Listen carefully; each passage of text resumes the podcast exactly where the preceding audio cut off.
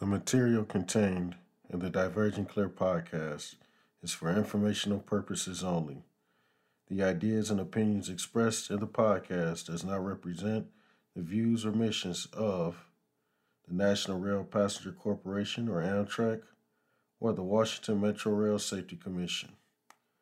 This is a Diverging Clear podcast.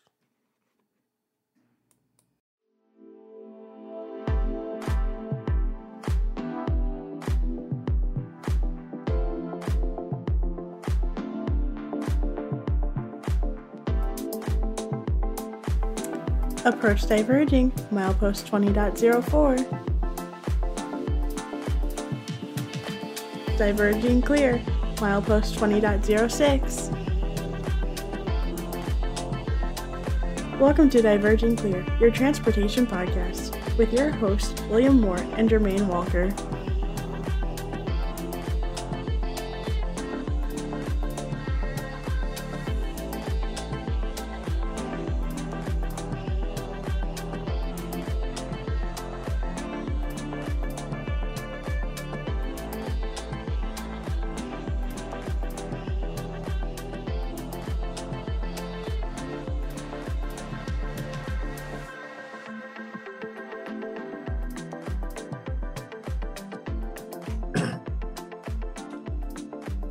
Welcome to the Diverging Clear podcast, today's bonus episode. Today I'm joined by my co-host Jermaine Walker. His brother's been busy, ain't seen him in a couple uh, dozen episodes, just joking. But it's great to have you on the other side of the camera here, brother. How are you doing today? Well, man, I'm good in yourself, man. Um, yeah, it's been a minute. A lot has been going on. Um, but I've been hearing your episodes, man, and let me tell you, man, it feels great to be back on here. Um, we got some good stuff that you that we definitely want to cover, man. Yeah, I can't wait to dive back in, man. It's like it's like it's like new life today, baby. New life. That sounds good, man. As I said, it's great to have you back. Uh, looking forward to our, you know, this is kind of our prequel to going into season two. So, you know, let's go ahead and knock out this episode. Let's go ahead and drop some knowledge and some facts and some some very educated uh, opinions and theories, and let's see what we can do with this episode today. So, uh, today our episode is going to kind of be off of the cuff, just for the uh, people that's listening. Off the cuff discussions about uh, current news of railroading, transportation, and logistics. We'll bring up a topic and discuss for. We're going to go about five minutes on the first four topics. We're going to try to keep this moving and keep it uh, interesting. So about five minutes for the first uh, um, and that's all together between me and Jermaine. We'll both speak for about uh, two and a half minutes on each topic, and then we'll keep it moving. Uh, so, with that being said, let me go ahead and uh, get our timer set up so we can stay on, on point. And we'll hit this first number, this first topic. So, here we go. Our first topic is going to be the recent announcement of the CPS, uh, CPS Canadian Pacific and KCS merger. This has been, to say the least, one of the most dr- dramatic field announcements uh, with everything going on with this. I mean, besides the CN meddling and the things that's happened with there, uh, just just your thoughts on this on this process moving forward you know, I, I, like something that you said a while back, man, as as the railroads merge or something like that, man. I thought, yeah, I thought it was hilarious, man. It, it, it's funny because at the beginning it was originally CP and and KCS, and they had, you know, they were roasting marshmallows around the fire campfire and singing each other's praises, and then out of all of all of a sudden, Canadian National stepped in and said you know, yeah, I'm gonna try and break up this happy home. You know, I just we all knew, and people even out in the industry could tell you that Canadian National had no shot of this happening for them favorably. Um, it, it just, you know, from a regulatory standpoint, it, it didn't look good from them to begin with, and even on the inside, it you know, they had people telling them, hey, this ain't going to work. You know, we should really pull out. But unfortunately, that didn't happen. And then the STB, which they even kind of signaled for a while that, yeah, this ain't going to happen, officially told them, yeah, it's not going to happen. So what they do, uh, KCS went back knocking on the door to CP, or if you want to say they mutually agreed, hey, we're going to do this and that, okay, you could go that way. Um, but now where they at? Uh, as of yesterday, they officially filed to the STB about their about their new merger, um, and they have. I think it's in a ten month review process now. Um, and and personally, I think this is going to go through. It um, they looked favorably. The STB looked favorably on this the first time, so I don't I don't see there being a problem this time. And they still combined are going to be the smallest um, Class One railroad. So it's it's you know I, I think I think it's a win uh, for the customers that are going to be serviced by CP and the KCS merger, and uh, I, I do think it's a win for the industry as well. That's a that's a great observation there. Uh, the one thing that I that I they got to change the name CPKCS. I'm just sorry, that's just a real fan of me. That name is terrible.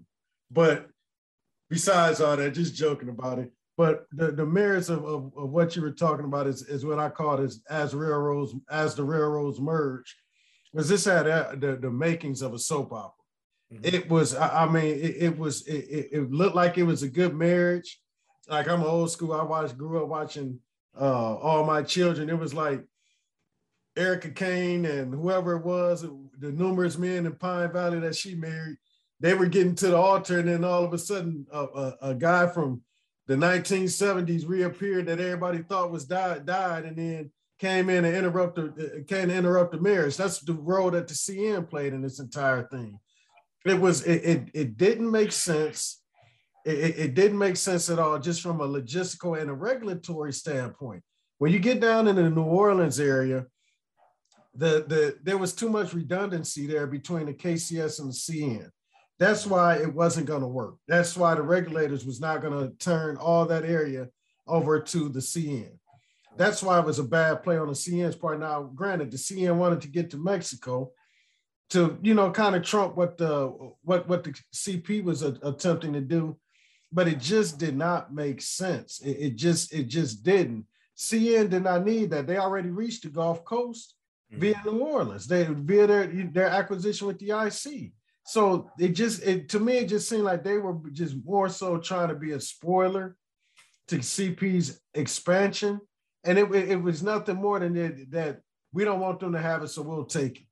Uh, we've I've seen that happen before in in, in basketball uh, recruiting, where a, one school will recruit a re, recruit a, a player because they're bigger, just so that the other school can't have them and that was sort of kind of what this what the, it looks like the CN motivations were from the jump was it wasn't about it actually doing something beneficial.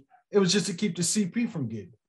And as as a result of that, there's starting to be a proxy fight. Think it's going to be a lot of big shakeup at the CP at the CN because this was misguided and it just it just never never really saw the light was going to see the light of day. So you know, with that being said, I it just don't seem like that that was going to ever work. So the give it to the STB. They did their job to, to quality. There was a lot of opposition in uh in, in Congress and you know uh, Congress uh, people, and it, they shut it down. And then I was I, I, think this will have a good chance of getting approved. The way it's set up, the way that it, the, the, the synergies that'll be created, I think it, I think this will go and continue to be uh, at some point be approved here within the next 10 months. Yeah, I agree, man. And, um, you know, you know, you're really dating yourself with the uh, analogy you use. That's all good, man. Uh, I, I, have no problem with that, man. And those those those analogies are appreciated. You should. Roger that. I appreciate that. I'm just glad somebody else know what I was, what the heck I was talking about. All right, so we'll move on to topic number two expansion of the Amtrak Intercity Network with the possible Nashville hub to link Chicago to Atlanta. What are your thoughts on that, my brother? You know, I think uh, I think this would be a great victory for Amtrak if they can um, they can get some corridors. Um, I know um, I know there's been a lot of talk of Atlanta to like like Atlanta to Charlotte or you know North Carolina to um, Georgia and a few others. And I, I, just this would be a great victory not just for Amtrak, but but the people that ride in between certain lo- certain cities and right now don't have many options. Um, you look at you look at um, what's a good location where people uh, don't have many options. You like I want to say like down in Texas, like between mm-hmm. Texas and Louisiana. Mm-hmm. Um, you know, just oh, you either drive, you either take the bus, or uh, or you fly. Um, and I and I think it's and I think it's you know beyond time that you know money came into Amtrak for expansion. Um, you look at ambitious projects like um, like the the bullet train for Texas. Uh, eventually, supposed to go from Dallas Fort Worth to Houston, take a five hour drive and make it what two and a half, three hours. Um, that that's an ambitious project, and I think it's beyond time. We started thinking outside the box, or at least started thinking about the future of of rail travel. Um, and so it, it's it's it's honestly beyond time, and we we really have to get more people um, in a position who who are thinking of the future when it comes to when it comes to rail expansion on corridors that might that don't even exist right now. Your your biggest problem, infrastructure wise at least, is you got to deal with the freight railroads um, off off off the northeast corridor, of course, and um, and that and that's and working out deals with them. But if anything, Virginia has showed you how to work with like CSX and yep. and, and like. So I think that's a I think that's a good blueprint to kind of look at as a starting point to uh, to start getting some of these corridors built, along with having the funding and uh, and some backing by by the people in DC, if you will. Yeah, I, I totally agree. Those are very valid points, and that's uh, uh the, the Virginia CSX partnership or uh, or sort of agreement. I, I think that's the framework that that needs to be done because what uh, Virginia and and CSX is one thing that I'll say about what PSR has done for CSX in, in regards to helping passenger service is that what they've been doing is shedding a lot of their, their corridors that aren't and particularly freight heavy, but they would be very essential in moving people. And I and so when you look at that, um, you, are kind of giving state you're giving the states the ability to acquire capacity that's already there and upgraded and so that's going to be crucial. Like if, and uh, in in particular, I believe CSX and NS are going to be crucial if uh, we ever want to get from Chicago to Nashville via train. Um, that's going to be very important. And and Nashville is a growing area, and there and, and the the cumber the the the kind of disconjointed way that you have to go from Chicago to Atlanta via train, it, it, it doesn't make any sense. It, it makes no sense at all that that that this that it's taken us to the the second decade in the 20th 21st century to even figure out that the, these connections are are not they, they aren't people friendly uh, mo- people mover friendly they're not it, it makes no sense that we don't have a direct train from chicago to atlanta or chicago to miami you have to go chicago to the east coast then catch another train east coast back to atlanta or go Chicago to New Orleans, then backtrack. It, it should not be that difficult to catch a train from Chicago to Atlanta or Chicago to Miami or Chicago to Jacksonville. And when you get towards Texas, Texas is even worse because you have uh, numerous underserved areas. Like, and there's you you have you do have the Texas Eagle that operates down there. You have the Sunset Limited that operates down there. You have the uh, Heartland Flyer that operates down there. But in, in the grand scheme of things, those are daily services once a day. Right. Texas has a huge population. We should, those markets should be being exposed, but because of the lack of investment in Amtrak over the past, now that they've made their 50th anniversary, over the past 50 years, it's blatantly clear as to why our our national passenger network is is is is kind of the laughing stock of the world. Mm-hmm. You know, we're we're we're operating in a, in a mindset. We've been operating in a mindset of uh, of of basically pretty much the um, of pretty much how it was right after the airline industry took off. Yeah. We've had no we, we've had no major plans uh, uh, uh, policies to actually drive this, you know, to, to drive our passenger service. It, it's it, it's kind of laughable, but I like what Amtrak is doing. Uh, the, the team that they do have in place, and I'm not just saying this because I work there, but the team that they do have in place, they are they are a good forward uh, uh, looking group of, of, of, managers and and and executives uh, that's looking to expand its network and expand it the right way. Expand it in the areas that are underserved. Expand it in the areas that are that need that connectivity because there's a lot of places still. I'll go back to the analogy again of we're in the second de- decade of the 21st century, and there's a lot of places that's are disconnected from the rest of the country. Mm-hmm. It makes no sense. It, it makes no sense at all. We have the ability to do it. We just haven't done it, and I'm hoping that within within the next couple years we can we can start making some headway because if we don't, uh, it, it'd be a one great lost opportunity, and it's gonna the, the citizens of America are gonna suffer. Yeah, um, I, I, you know, I look at my own state, Maryland, and the relationship they have with you know the MARC commuter trains running on CSX tracks and, and things like that, and I'm like, it takes cooperation, like where they're going to expand the Howard Street Tunnel, uh, dig under to make it, you know, be able to carry to be able to carry um, uh, the, the piggybacks, uh, containers. You know what I mean? To to correct the height issue that that, that stops them from carrying you know more freight. Um, um, and it's that the cooperation with the state to get better MARC MARC train schedules and more frequency of trains is you know you're going to have to invest in their infrastructure to get gauntlet tracks if you want that, or to get higher platforms and things like that. Uh, to, to, to run to, cro- to crossover in Virginia, which is you know the eventual idea that they want to that they want to test out, um, because you can't VRE can't come into Maryland as far as servicing their stations because of their equipment. Their their equipment is only for low platforms. So, but nonetheless, I, I say that to say that you have to have that cooperation from the state level that wants to buy in. So, okay, this is what I need. I need to work with CSX. I need to work with Norfolk Southern.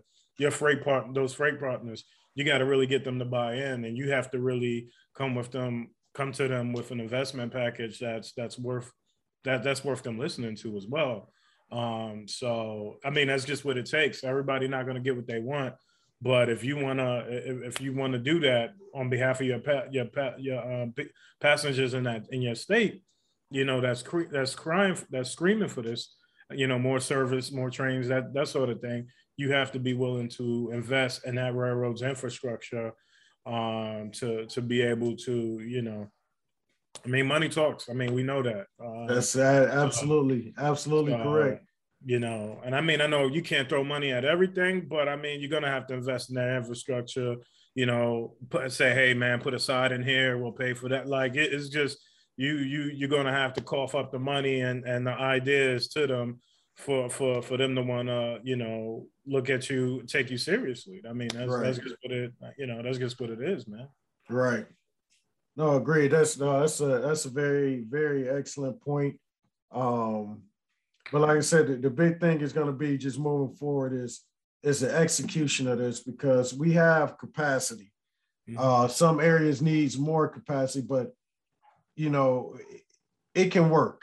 It can work, and I think this expansion is going to be crucial because I don't think pe- I, I, for people in the transportation industry, we understand investment in transportation dollars creates all kind of economic opportunities. We know this, but it's not sold that way and it's always sold as a as a you know America is the only country in the world that thinks that their passenger service has to make money in order for it to be viable.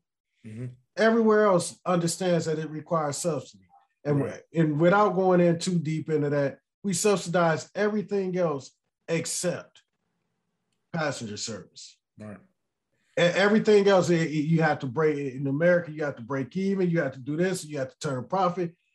But everywhere else in the world, they've understood that the value that it brings is not captured in the, in the pocketbooks of the company, it's mm-hmm. captured in, a, in the pocketbooks of the communities that they serve.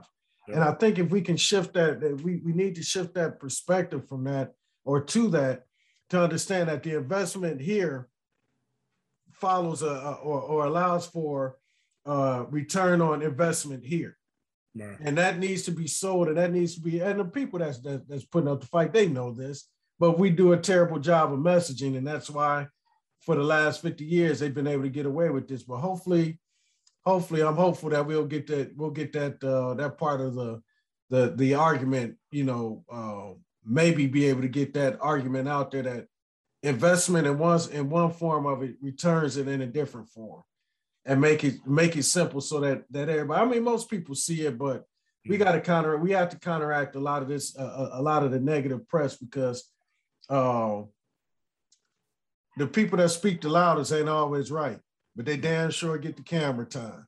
Yeah, and so you know that's you know that's that's just the one thing that we got to fight. But I know we stay on this topic a little bit longer, but uh, hey, it is it's our show, so the hell with it. We can do that yeah, keep our we can keep our fingers crossed. You know. Yeah. I mean? So we'll see what happens. So let's go. Let's move on to the next topic because it also uh, kind of uh, touches on what you were just talking about, like the expansion to get uh, double stacks to be able to finally get in and out of the port of Baltimore. Mm-hmm. I'll just give you a caveat from when I worked at 59th uh, Street here in Chicago at uh, with the CSX. We used to build the Baltimore train every day and the funny thing about the Baltimore section of this train, it was all low levels. It was never double stacked. And so you're literally halving your capabilities of moving containers in and out of this, uh, out of in and out of the port of Baltimore.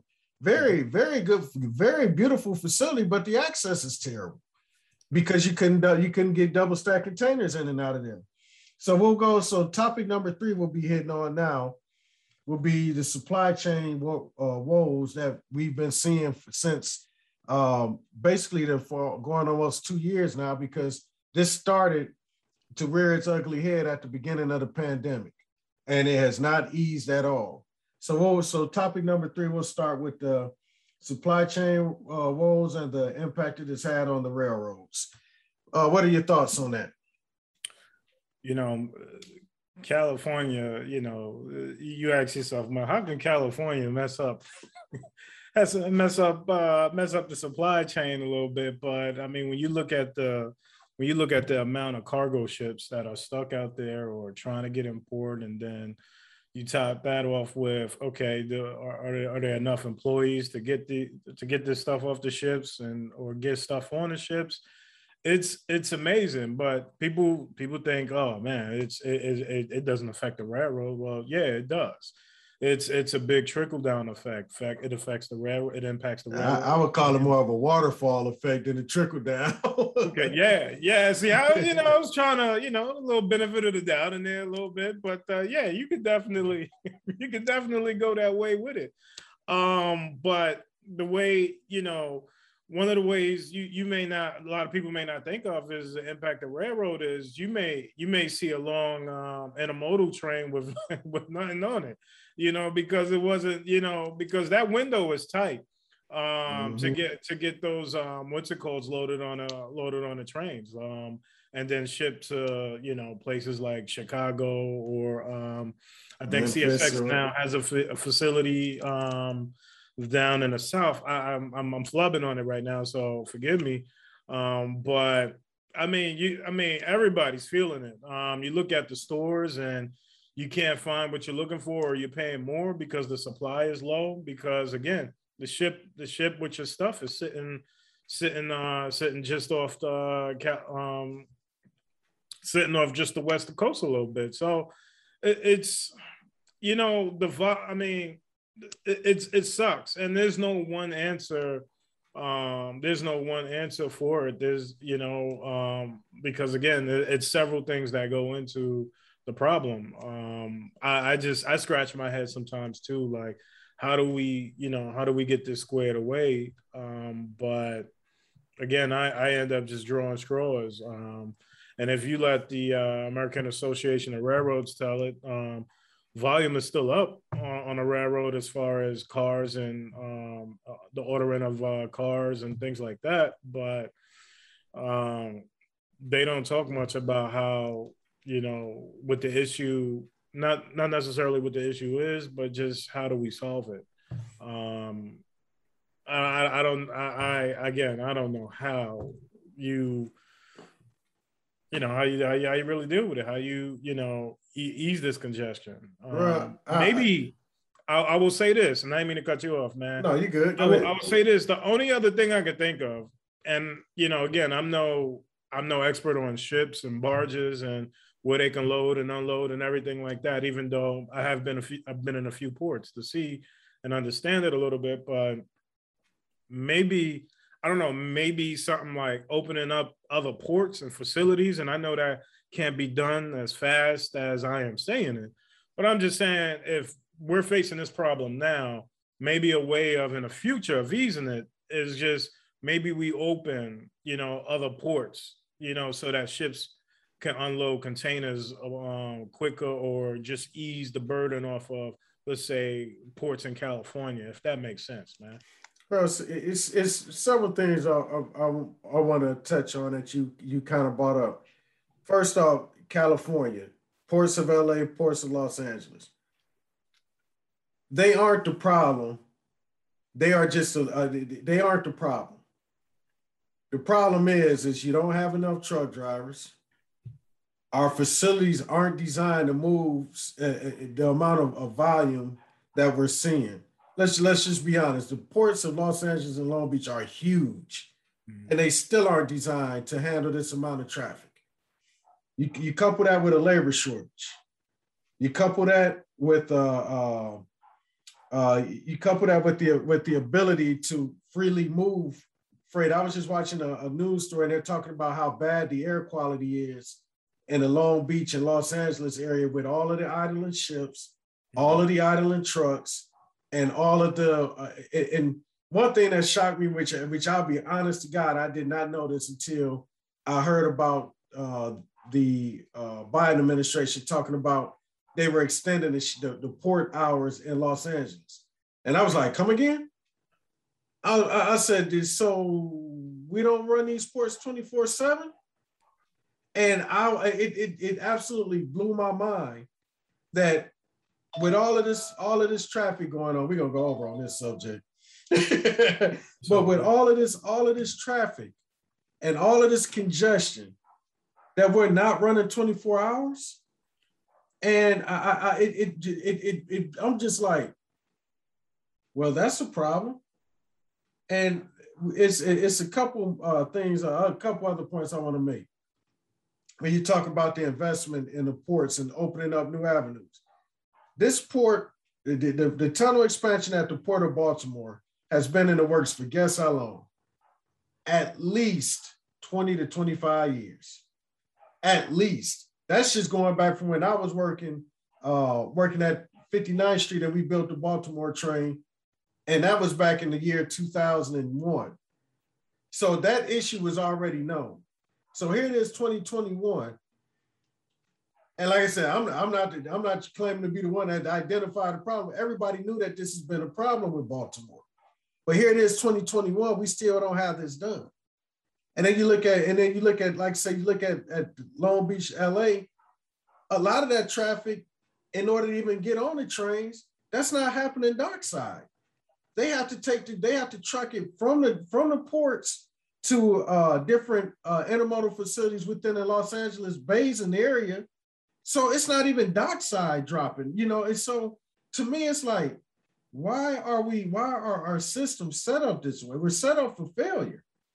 And then on top of that, even when you look at uh, when you look at, at, at the, the fact that we truck so much stuff just to get onto the trains, when you look at that, you're like, well, that doesn't make sense. You got trains that go right into the but then it, it just it, it just absolutely just looks like the you look at the systems that's are that are in place, the infrastructure that's in place. At some point, there has to be a, a giant a, a, a big plan put together to make this work seamlessly. It's not in place.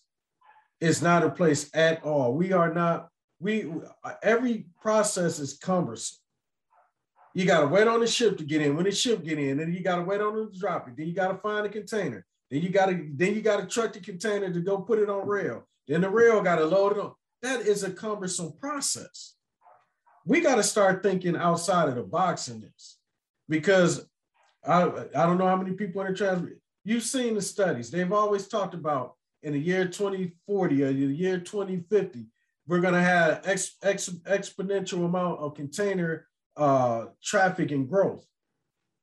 Well, what we're witnessing right now is that study, that forecast coming to fruition.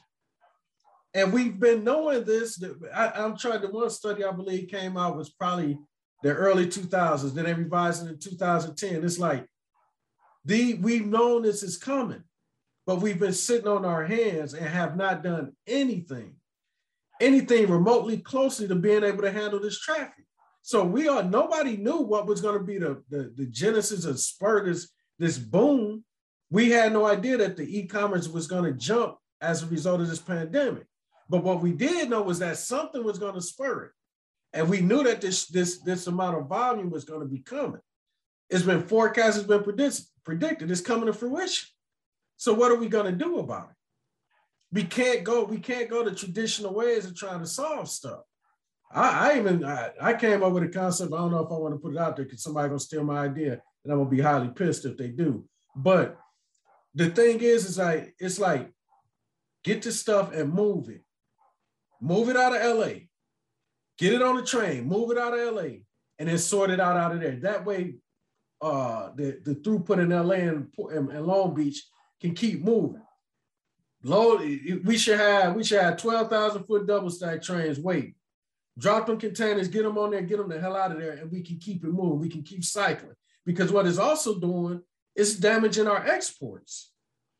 We got we got we, we got containers because it's a very tight uh, supply uh, market where the inbound containers have to be reloaded for outbound exports. So we're killing our own exports operating this way. So what are we going to do? We got to think. We got to think differently.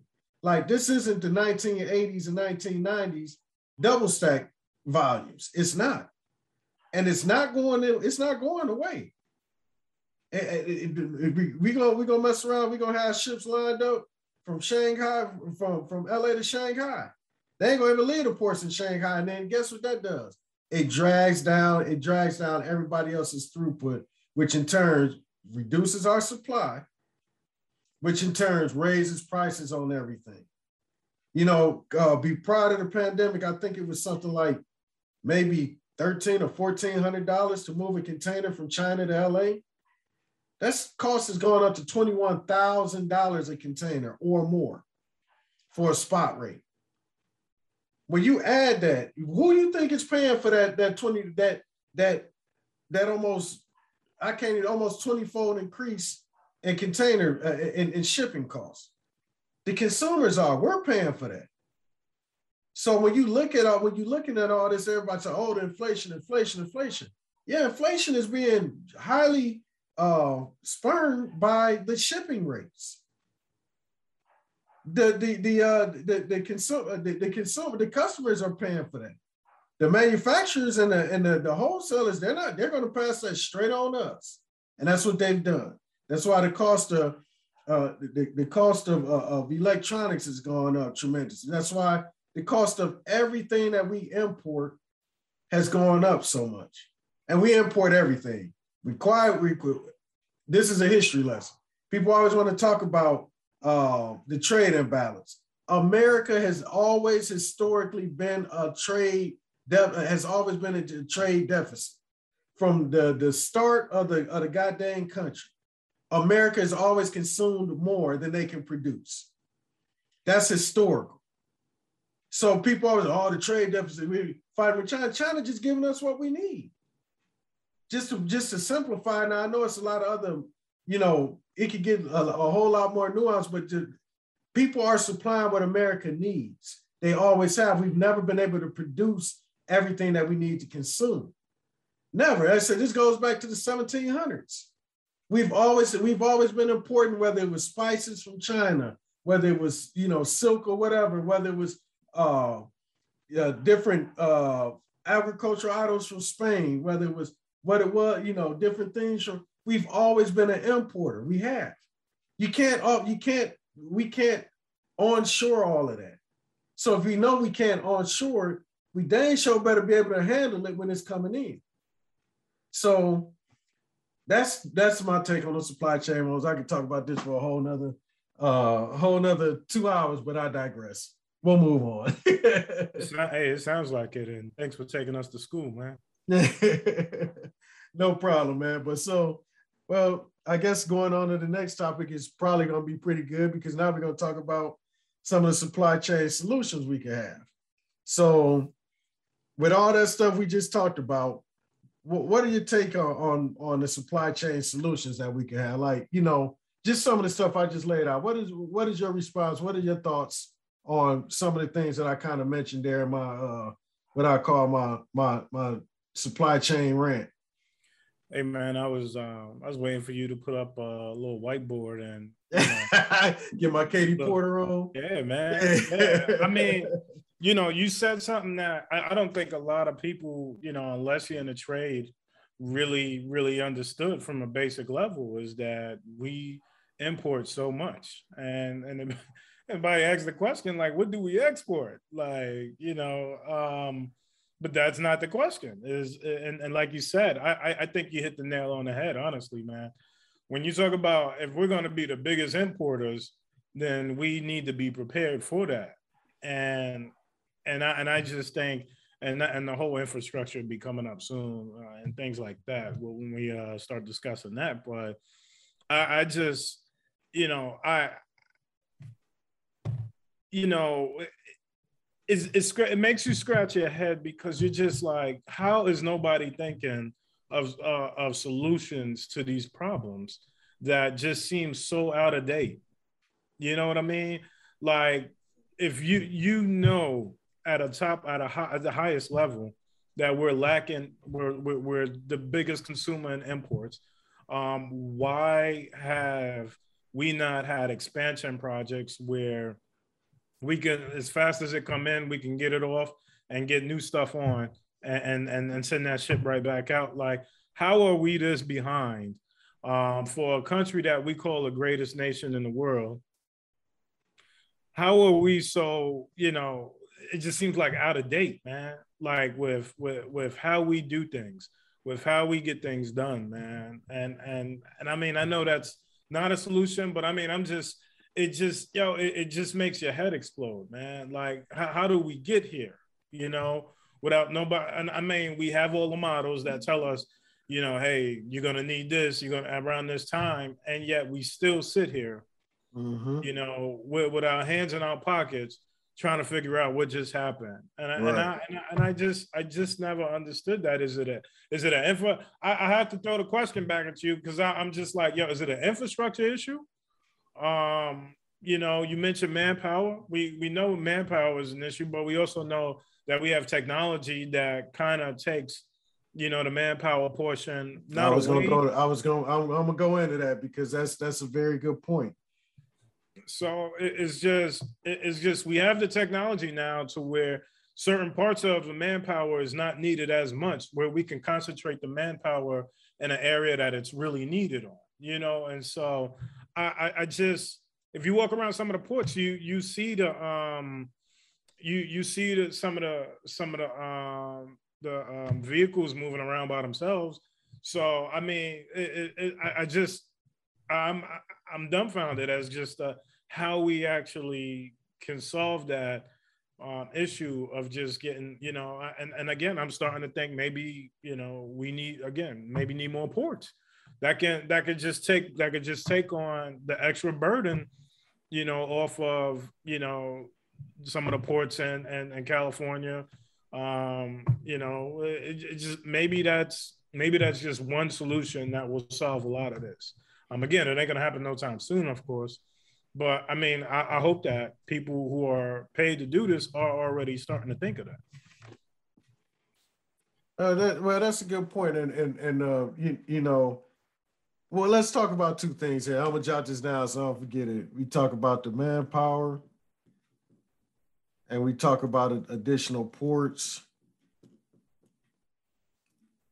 So I'm gonna touch on those two things let's start first. Let's let's first start with the with the additional ports because I believe in the last uh, last 20 years, we've seen some major developments, in particular with the East Coast ports. You've seen uh, Savannah, you Savannah, Georgia. You've seen Charleston. You've seen Wilmington, uh, North Carolina. You've seen uh, Norfolk, Virginia. You've seen uh, all of the the uh, the uh, Port Authority ports up in New York. Everybody has been expanding, which is good, which is good, which can help take some of that burden off of the West Coast ports of you know Portland, Long Beach, Oakland, SeaTac, Seattle, Tacoma, for who don't know the acronyms. Um, we've seen those, and we've been seeing, we've actually seen uh, ports, even New Orleans, they've all offered to take on additional capacity where those ships can fit at. Because a lot of those ships sitting out there on the sitting out there on the uh, anchored outside of Port of Long Beach and, Long, and, and, and uh, Los Angeles, they can't fit in some of these ports, like in particular New Orleans. New Orleans is a very hustling. I, I spent about this time last year. I was down there on the Mississippi River and was watching container ships. I mean, zoom up and down the Mississippi River, heading to that port. And the thing is, is that we do have the we do have the we have the ports, but we don't have quite the investment that we had that we need. Savannah has done a, a, a, a Savannah and uh, Charleston have done a tremendous job of expanding their ports. Matter of fact, I believe it was Savannah or uh, of uh, Charleston that just right as all of this stuff was going on, they opened up a whole new uh, ship to uh, a whole new uh, port berth that they've increased their capacity to, you know, help take on this additional traffic. But guess what? All of these ports are congested too, just that quick. So when you look at, so when you start looking at the actual in, inlets of the uh, the inbound shipments, okay, the ports are expanding, but they are reaching capacity pretty quickly too. So what's the solution to that? The solution to that is how do we move it out of the ports to a, a distribution network where we can start getting on to where they need to be? Because trust me, I don't. You don't want to send a port that. Uh, let's let's just take an example. You don't want to take a container that come into South Carolina, uh, come into South Carolina, that's destined to South Carolina, ending up in Chicago or Memphis just to sort it out. However, if you got a, a container coming in to South Carolina that's destined for Iowa, why is that? Why is it pilling around in South Carolina? Why don't we move that? Get get the get the stuff that's the stuff that needs to get out of there. Get it out of there. But the problem is, it's two things. It's the capacity. It's the operating. It's the operating practices of the railroads. Or and then it's the driver shortages of trucking. So now you you couple all of that with with stuck containers. You know, I, I, I keep I get the uh the JOC, the Journal of uh I can't remember the exact name of it, but the JOC and they were talking about how they're raising the the the, the storage charges or the, the the the tariffs on containers not moving within a certain amount of time. Well, how can you move the containers if you don't have truck drivers? So the, the companies are, so now guess what that does? That drives the cost of the shipping up. Guess what that does? That drives the price of consumer goods up again. So we're looking at all these, we're looking at all these issues, and they're it's they, they're piggybacking on top of each other, because uh, uh, uh, in a lot of these aspects of this stuff, we can't move. We literally cannot move all of this traffic. We literally don't have the manpower to do it. I had an interesting discussion on LinkedIn with the gentleman that works for the Union Pacific and their intermodal. Uh, as I brought up a point about was the were the railroads responsible for the what was the railroad's role in the supply chain issues? And he brought up a couple points that I hadn't thought about. He said, "Look, we can only move a container so far." He said, "But if there's no one to pick it up, if there's no warehouse to offload it to, if there's people at the warehouse that can't unload it, he said, everybody looks at us, but what are we supposed to do? Because speaking of the UP, they ended up. They had closed, shut down their, their Global Three facility in Rochelle, Illinois. It's been reopened. Um, Norfolk Southern has reopened a, a terminal they had in, in, in uh, Pennsylvania, Uh, they shuttered it, and I want to say 2019. They just reopened it to handle the additional container volume. So when you look at the railroad, the rail, it's not all the railroad's fault. This is a this is why I talk about it needs to be a network. It's a network issue. It's a logistics system issue. We can't look at we can't look at every aspect like we used to in the 1950s and 60s as competition. Everybody has their own their role in moving these in moving these different products and and in, in our supply chain. There's different links to it. So in order to make these links work, everything has to work together. It should be working together, but it's not. And it's a lot of that. It has to do with the old school way of thinking. A lot of it has to do with, um, with just with, with once again manpower issues, cost issues. So when you look at it, when you look at the at the big big picture of things, this isn't a, a this isn't a one stop. You fix this and everything else works. It's not that pro. It's it's much more complicated, but it's actually much more simpler. Let every uh, every every role, every part of the transportation and logistics network, they have something that there is their strength. Let them put them in a position to operate at their strengths. Railroads, railroads' uh, strength is moving a lot of stuff long distances. Do that. Trucks, uh, trucks, um, their their strong point is last mile. Get it off the train or get it from get it for get it off the dock or whatever. The last mile, delivering it that last mile. Why can't we coordinate our system and our logistics and our infrastructure to let each one of those modes do what they do? Air, air, air freight. Air freight is good for smaller parcels that, that needs that's very time sensitive. Let everybody do what they do well.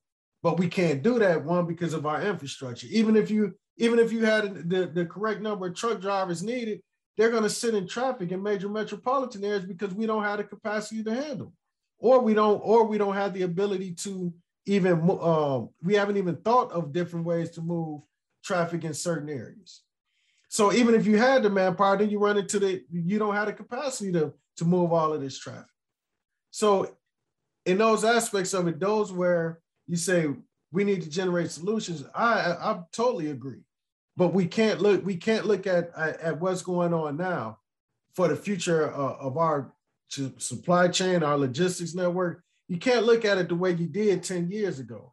Hell, even five years ago, you can't look at it the same way. So much stuff has changed. So much stuff has changed that we have to be thinking and, and looking at new ways to do that. And how are we going to do that? I'll tell you how we're going to do that. The government's got to invest in it. We just talked about the Port of Baltimore getting a double stack clearance. We talked about 20 some years it's been we gotta we gotta expedite these product these projects. There's no reason these projects should be sitting on a freaking whiteboard or or sitting in a drawer or waiting on funding. We identify the problem. Let's provide the solution. Yes, yes, we got to look out for the environment. Trust me, but the way that we bog down our own processes, this is why we're this is this is the, the root cause of all of this. Because capacity could have been added, Money should have been invested in X, Y, and Z, but it hasn't been. And even when we look at these infrastructure bills, which will be our next topic after uh, after the break, we keep getting in our own way of, of providing solutions. We're investing in the, we're investing in the wrong areas. We're not we're we're we're literally codif- uh, uh, we're literally codifying ourselves, cuddling ourselves, and saying, "Well, well, we can't do anything." Why? Why can't we do anything? Is it that we're you're saying we can't do anything, or you don't want to do anything because you don't think it's a concern? But when it when you look at everything, it should be everybody's concern. When my cost when, when the cost of when the cost of milk then went up uh, in the last in, in the last year, it probably went up two dollars. That's a freaking problem, and that's a problem not just for for me. That's a problem for everybody. But when you don't, but when you don't frame it that way, then we're allowed to we allow certain things to continue to persist, and then we don't we we never we never solve a problem. We literally we'll, we'll come up with more problems for every problem, every challenge. There's a solution. It's just whether or not you're gonna whether you're gonna do it and put the effort in to do it. We can figure this out. We got smart people out here. You got two of them sitting right here doing this podcast. We can figure this out. But the fact of the matter is, is we uh, too many times we're not we're not even looking at people. We're not even we're looking at we're not looking at the at what people can bring and, and the different insights that they have to solve these problems. Because I'm gonna tell you, it ain't gonna get no better unless we start doing the right things when it comes to to this. And when you talk about the manpower, look, people don't want to go to work, and this is not me. I want people to have jobs. But when people don't want to go to work and we have these issues and there's jobs open and we can't we can't get enough people to fill jobs to get stuff done, y'all don't say nothing when it when this becomes our robot and these and we start having robots and automated stuff taking jobs because in the in the real in the reality, automation can kill more jobs than anything. People don't talk about that though. We, we they don't want to talk about that.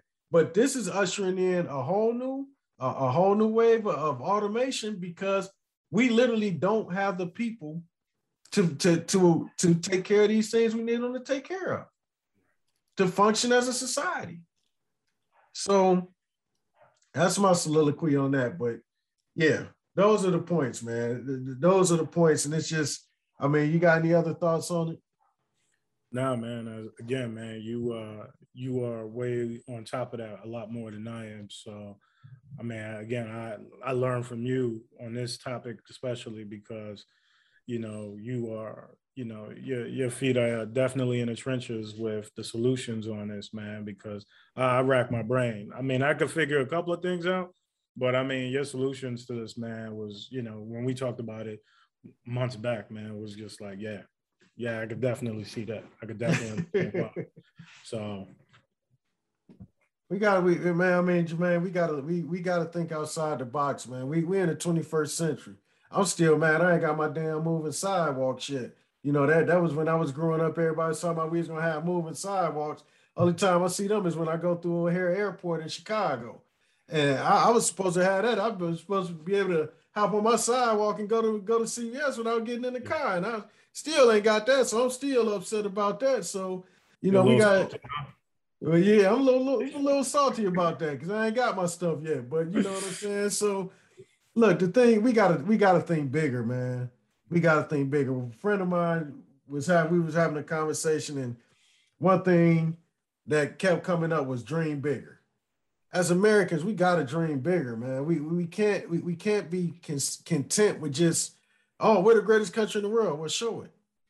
We need to show it, and it, and to solve these issues that we're talking about, we need to show it. We need to dream bigger.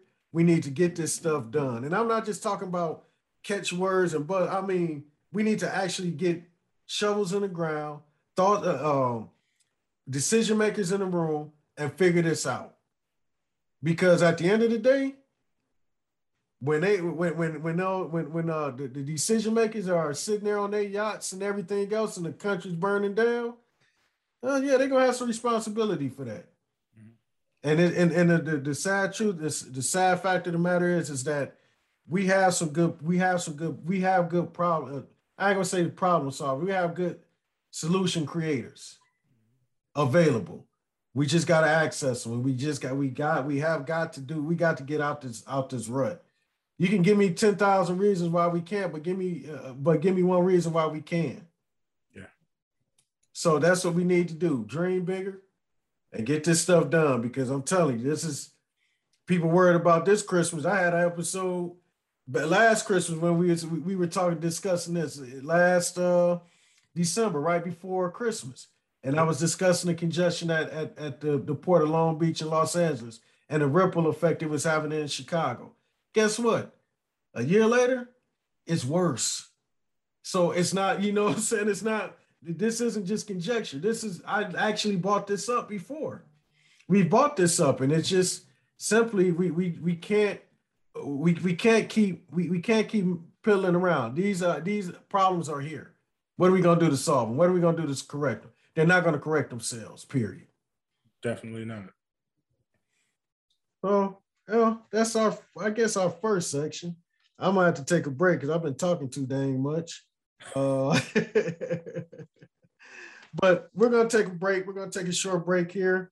Uh, we will be coming back with two more topics to wrap up the show. But uh, as of now, uh, let's take a break and uh, hear from our sponsors. Diverging Clear is sponsored by EME Rail Solutions LLC. We don't own rail cars, locomotives, or tracks, but if you do, we provide cutting edge solutions to maximize your assets. Visit us at emerail.net to learn more. Divergent Clear is also brought to you by Three Kings Freight Brokerage LLC. Visit Three Kings Freight Brokerage LLC.com to learn more about their services. Well, this concludes part one of the bonus episode of the Diverging Clear podcast. Me and Jermaine will drop part two of the bonus episode later this week, where we will break down the two infrastructure bills that seem to be sitting in purgatory up on Capitol Hill. And we will also close out the bonus episode by discussing the art and science of derailment investigations. Thank you again for tuning in to the Diverging Clear podcast. Don't forget to click that subscribe and like button on YouTube and if you're listening to the audio version on Spotify, Apple, Google Play, Anchor, or any other or any of the other platforms that you listen to your podcast on, don't forget to subscribe to the Divergent Clear podcast. You can also send comments or feedback to, to divergentclearpodcast at gmail.com. Follow us on Twitter at divergentclear1, Instagram at divergent underscore clear underscore podcast, and on Facebook. Gotta run. Have a good day. Stay safe out there. We'll talk to you soon.